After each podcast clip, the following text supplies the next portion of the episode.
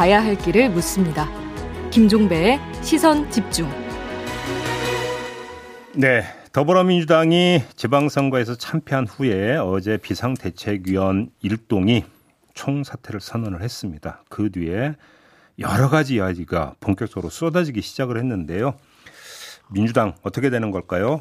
어, 이 이야기를 나누기 위해서 이분을 스튜디오로 직접 모셨습니다. 김종민 더불어민주당 의원 스튜디오 모셨습니다. 어서 오세요. 안녕하세요. 그냥 이거저거 다 빼고 그냥 네. 단도직입적으로 왜 진 겁니까 민주당은?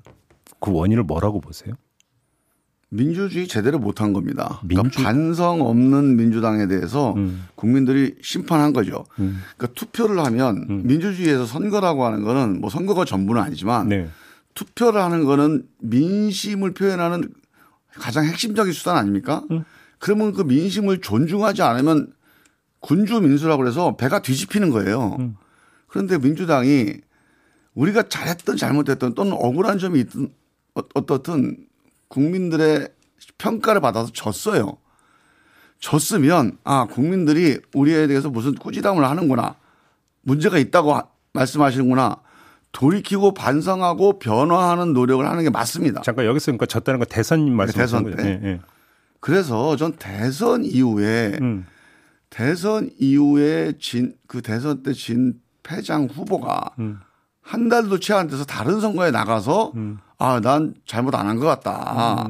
그리고 그때 선거를 이끌어서 죄송합니다라고 사퇴한 당 대표가 음. 그게 아닙니다 이러면서 다시 또 선거에 나가는 거는 네. 이건 민주주의의 기본적인 상식에 어긋나는 겁니다. 그러니까 정리를 하면 이재명, 송영길 두 후보가 출마한 게 가장 결정적이었다. 이 출마 자체가 지방선거가 예. 이게 이렇게 어떻게 우리 민주당으로서는 정말 참사가 됐는데 음.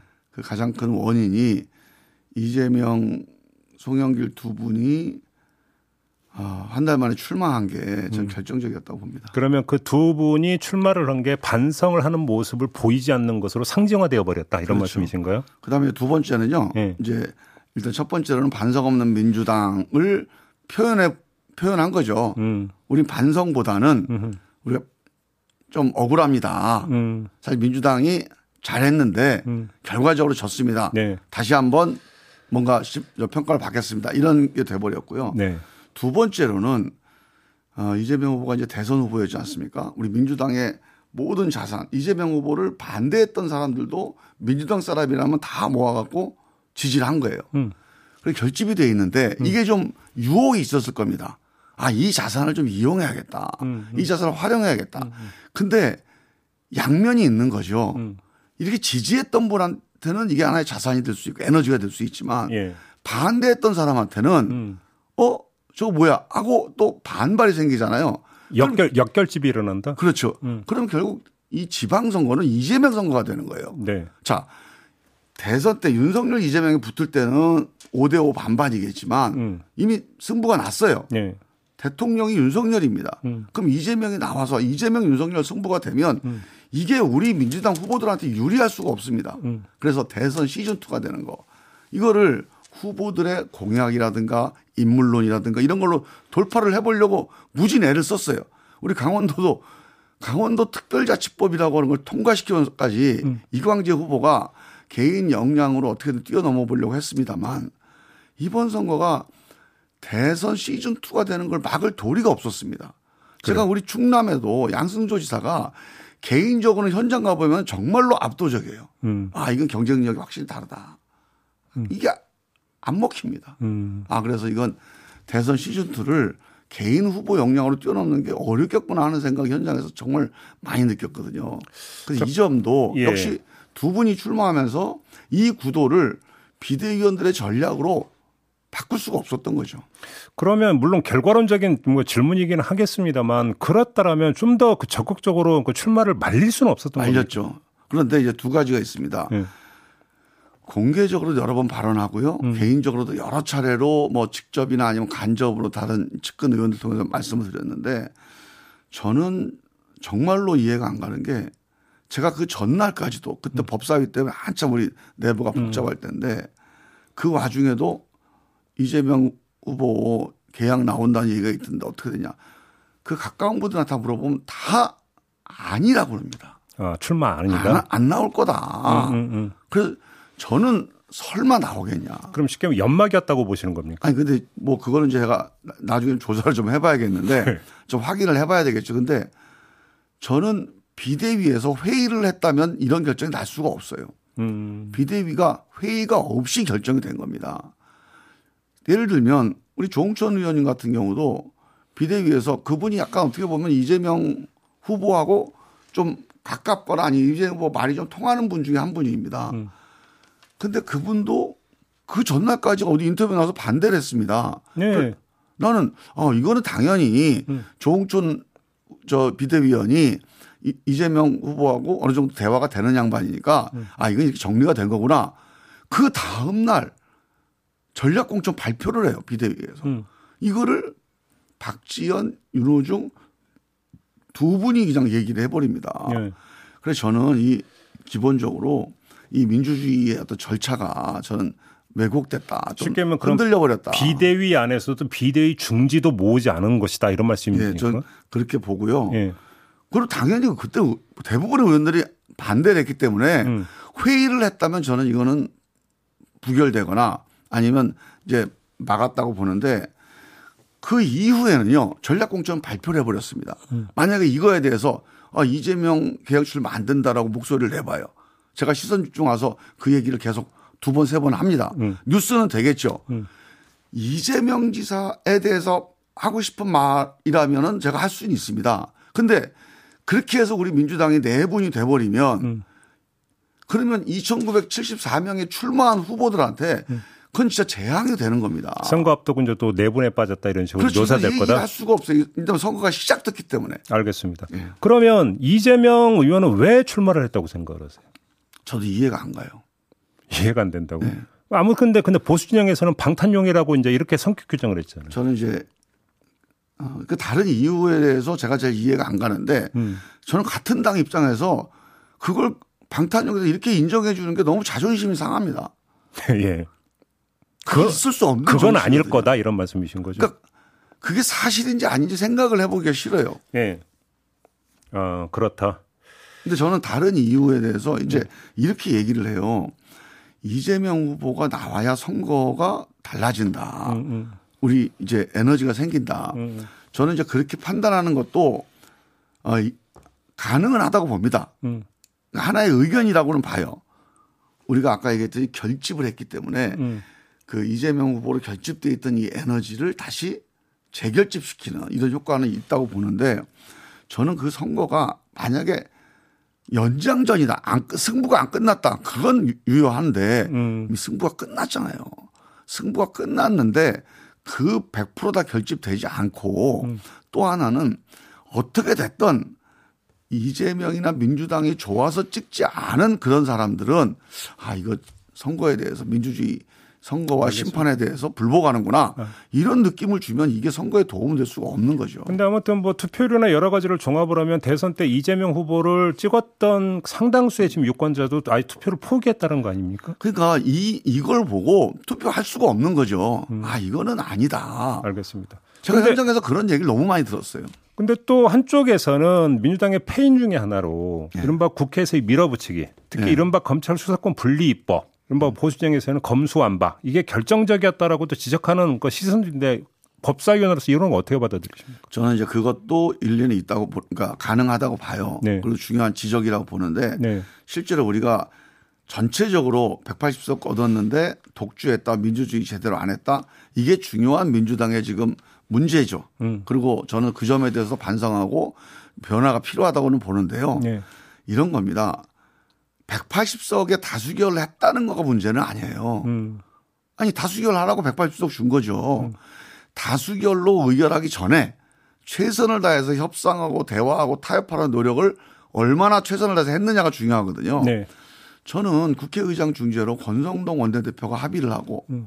그리고 국민의힘 의원총회에서 의결될 정도로 중재한 타협안을 만드는 사안이에요. 이 사안이. 근데 민영배 의원 탈당권은 그럼 어떻게 보세요? 저는 이제 절차적 그런 정당성이 절차적인. 문제에 대해서는 저희들이 할 말이 없습니다. 사실. 음. 저는 그 점에 대해서는 앞으로 다시는 그렇게 하지 말자. 저는 음. 그런 말씀밖에 드릴 수가 없는데 네. 이 법안을 추진하고 이 법안을 의결했던 것 자체를 이런 입법행위 자체를 근본적으로 잘못이라고 볼 수는 없는데 음. 저는 이런 과정에서 민주적 어떤 절차적인 정, 정당성에 충실하지 못했던 점 음. 이런 점은 다시 반복하면 안 된다고 봐요. 그럼 조금 전에 이제 그 대선 연장전으로 설정했던 게 이제 그 잘못이라고 말씀하신다고 그 연관된 질문일 수도 있는데요. 예를 들어서 이제 그 뭐 청와대 이전이라든지 이런 게 이제 초기에 나오면서 윤석열 그때는 당선인이죠.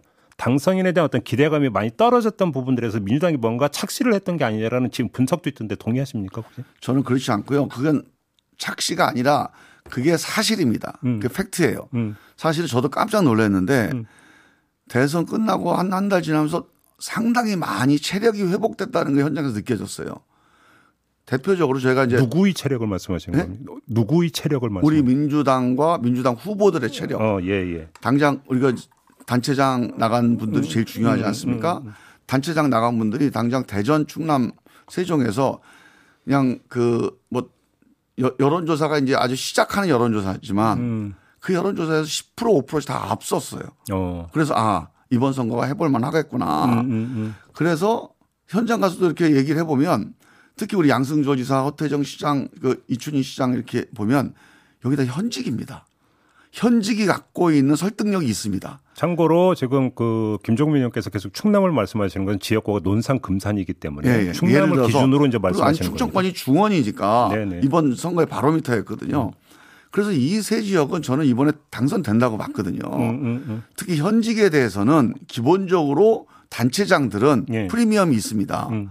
그리고 각 개별 후보들의 경쟁력이 있었어요. 네. 그런데 사실 전체적으로 이게 대선 시즌 2가 되면서 이 후보들이 뉴스에 안 나와요. 음. 이재명이냐 송영길이냐 아, 무슨 아. 비대위냐 이 얘기만 계속 나오니까 이 후보가 가지고 있는 경쟁력이 살아날 수가 없었던 거죠. 후보들이 지워지고 이재명 이름 섞자면 이제 계속 운해가 됐다 이런 말씀이시네요. 우리가 그것 때문에 예. 송영길 이재명 두 분한테 아 이거 나오면 안 된다. 음, 음, 음. 좀 참으시라 이렇게 부탁을 드린 거거든요.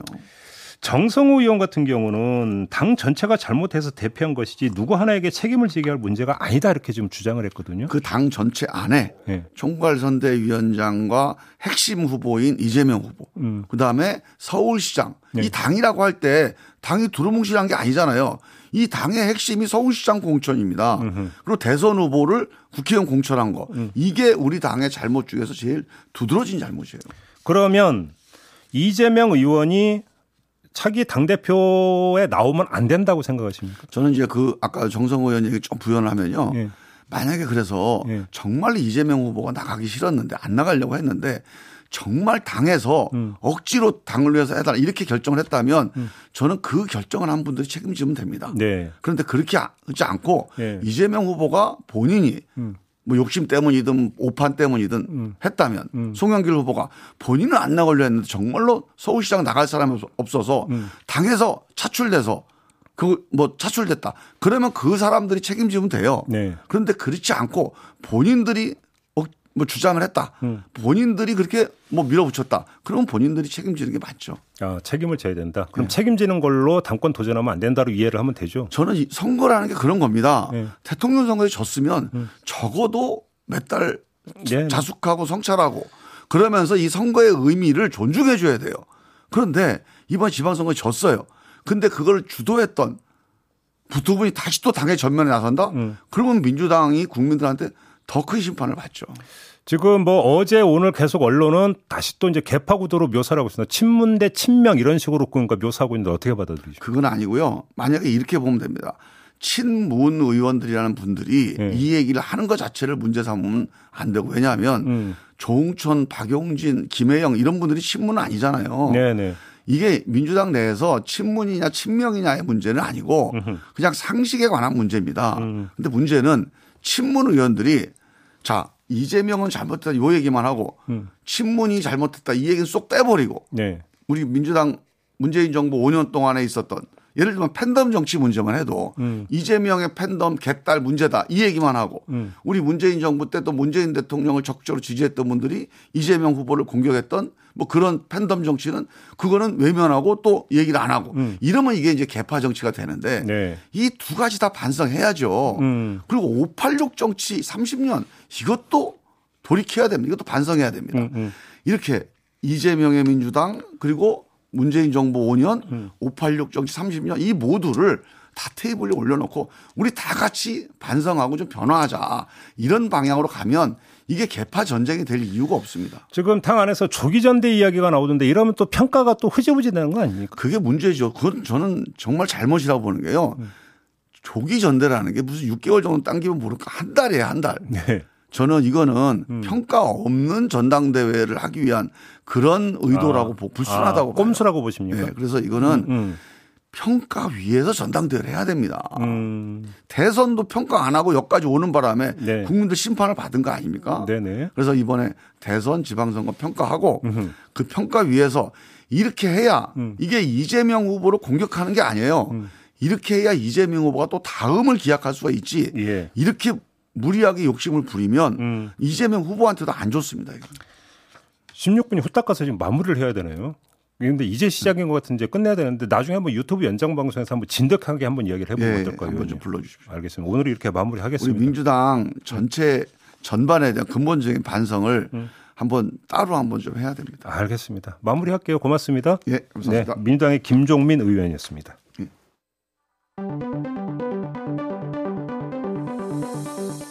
놓쳐선 안 되는 뉴스 빠짐없이 전해드리겠습니다. 여기도 이슈. 네, 정은정 작가와 함께합니다. 어서 오세요. 네, 안녕하세요. 네, 첫 번째 이슈는요.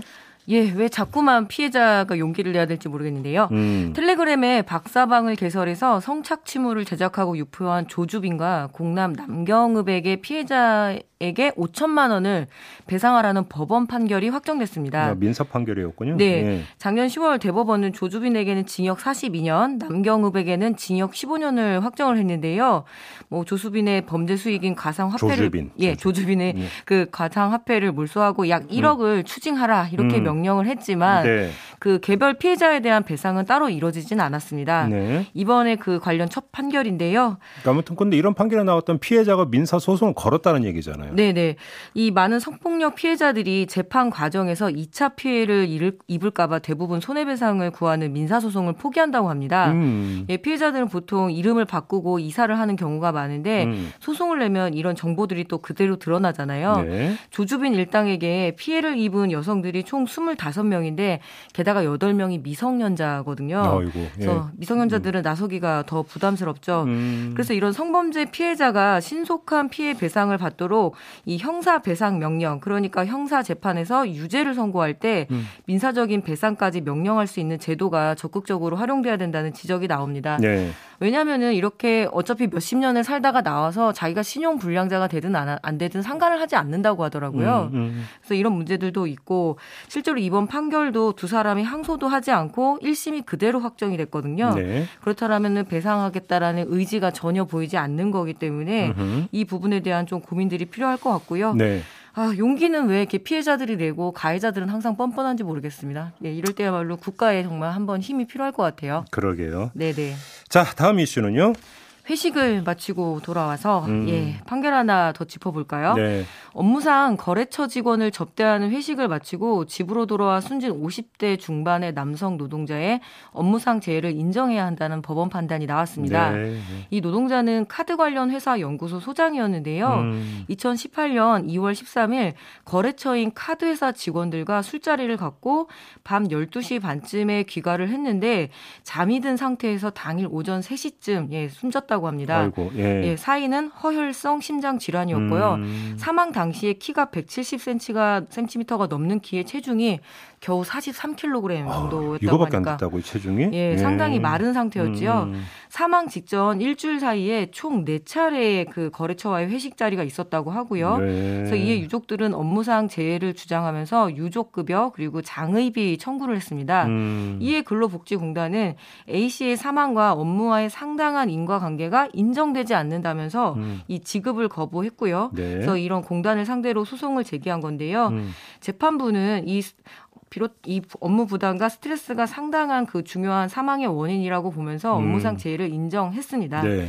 특히 지위상 을의 위치인 이 남성이 갑에 해당하는 카드사 직원들에게 어, 이렇게 회식을 제공하고, 그러니까 접대를 제공하고 음. 이거 자체가 굉장히 스트레스였을 거다. 그러겠죠. 예, 그 이전에는 어떤 근무 시간, 절대적인 근무 시간, 양적인 문제만을 따졌다라면 이제는 음. 좀 업무의 성격들, 질적인 문제까지 모두 종합적으로 고려했다는 점에서 네. 어, 의미가 있을 것 같습니다. 음. 뭐 인과관계 얘기 많이 하잖아요. 네. 근데 이번에 이 인과관계가 항상 뚜렷하지 않다라면서 음. 공단 쪽에서 거부했던 사안들에 대해서 또 다시 한번 돌이켜 볼 수 있게 돼서 음. 예, 좀 지켜볼 수 있어서 좋은데 문제는 뭐냐면 이 지금 코로나 방역 조치 해제되면서 너무 많은 그 회식들이 있잖아요. 제가 지금 그 말씀 드리려고 했어요. 예, 그래서 이런 이게 비상식적인 회식들은 좀 그런 것까지 회복할 필요는 없을 것 같습니다. 바로 그건데요. 네. 이제 코로나가 이제 그 이 세상사를 참 많이 바꾸는데 그 중에 혹시 회식 문화를 바꾸나? 네. 라는 어떤 그 이제 전망이 있었는데 좀 아닌 것 같다는 또 현장 얘기도 오늘 있더라고요. 금요일이죠. 택시 잡기 또 어렵겠네요. 네. 네. 네, 마지막 이슈가 뭐죠? 예, 쓰지 마, 입지 마. 음. 예, 우길기 이야기입니다. 네. 미국 패션 브랜드 갭에서 판매하는 아동복 가운데 우길기 형상의 티셔츠가 판매가 돼서 논란입니다. 음. 아이들이 좋아하는 공룡 그림 티셔츠를 자세히 보니까 우길기 배경을 삼고 있었습니다. 예. 또 햇빛에 비치면 더욱더 이 형상이 또렷하다고 하는데요. 음흠. 한국에서는 이 우길기 매우 예민한 사안이잖아요. 네. 이번 갭 티셔츠의 경우 교묘하게 디자인이 디자인이 되어 있어서 나중에 알아채고 구매자들이 더 불쾌했고 음. 어린이 옷이어서 더 화가 난다라는 반응이 많았는데요. 네. 수입 판매처인 신세계 인터내셔널은 코로나19 때문에 실물 확인 없이 이 디자인 시안만 보고 결정을 했다. 음. 당시 시안에서는 공룡만 확인할 수 있었다라고 하는 이런 좀 다소 궁색한 변명을 했습니다. 네. 예, 건품이라는 과정이 반드시 있을 테니까요. 근데 이것 말고도 작년 쿠팡이나 네이버 쇼핑에서도 히노마루, 뭐 일본 와펜 이런 키워드로 넣으면 우길기 관련 상품을 구매할 수 있어서 논란이 된 적이 있습니다. 네. 뭐 독일 경우에는 나치의 상징이 이 하켄크로이츠라고 하잖아. 이 네. 전범기와 비슷한 문양이어도 음. 이 철저하게 판매와 수입까지 금지를 한다고 해요. 음. 문제는 일본의 경우 우길기 사용에 대해서 이 말리기는커녕 조금 부추기는 경향이 있거든요. 네. 그래서 더 한국 국민의 화를 돋았는데 뭐 최근엔 유튜브에서 아예 이런 광고까지 해서 무리를 일으켰더라고요. 그러니까요. 아니 저희도 갑자기 그 저희 영상에 갑자기 뭐이 우길기를 홍보하는 네. 광고니 에 이게 뭐냐 해갖고 알아보는데 일본 외무상인가? 네. 여기서 지금 이렇게 하고 있는 판이잖아요 지금. 네. 그래서 꼭 한국인이어서 화가 나는 것뿐만 아니라 음. 지금도 이 생명을 앗아가는 이 러시아의 우크라이나에 대한 전쟁 범죄가 자행되고 있잖아요. 네. 결국은 전쟁 범죄에 대한 어떤 확실한 단죄 그리고 반성이 없어서 이런 일들이 반복되는 거기 때문에 음. 이 부분에 대해서는 이번에 꼭 짚고 넘어가야 될 것 같습니다. 그리고 이제 외국 같은 경우는 또 경우에 따라서는 우길기가 뭔지 잘 모르는 경우도 있을 네. 수 있잖아요. 그러니까, 그러니까 해외 홍보도 사실은 좀 많이 해야 되거든요. 이게 네. 전범기라고 하는 것들을 확실하게 좀 각인을 시켜줘야 되는 이런 노력도 좀 필요하지 않을까. 오, 특히 일본이 정부가 나서서 미화하고 있는 상황이라면 더더욱이 그래야 되는 것 같은데 이것도 좀 신경을 좀 써야 될것 예, 같습니다. 인류 범죄죠. 꼭 한국이어서 화가 나는 건 아, 아닙니다. 물론입니다. 네. 네. 자 이렇게 마무리하죠. 정은정 작가였습니다. 고맙습니다. 네, 감사합니다. 네, 시선 집중 2부 이렇게 마무리하고 8시 3부로 이어가겠습니다. 잠시만요.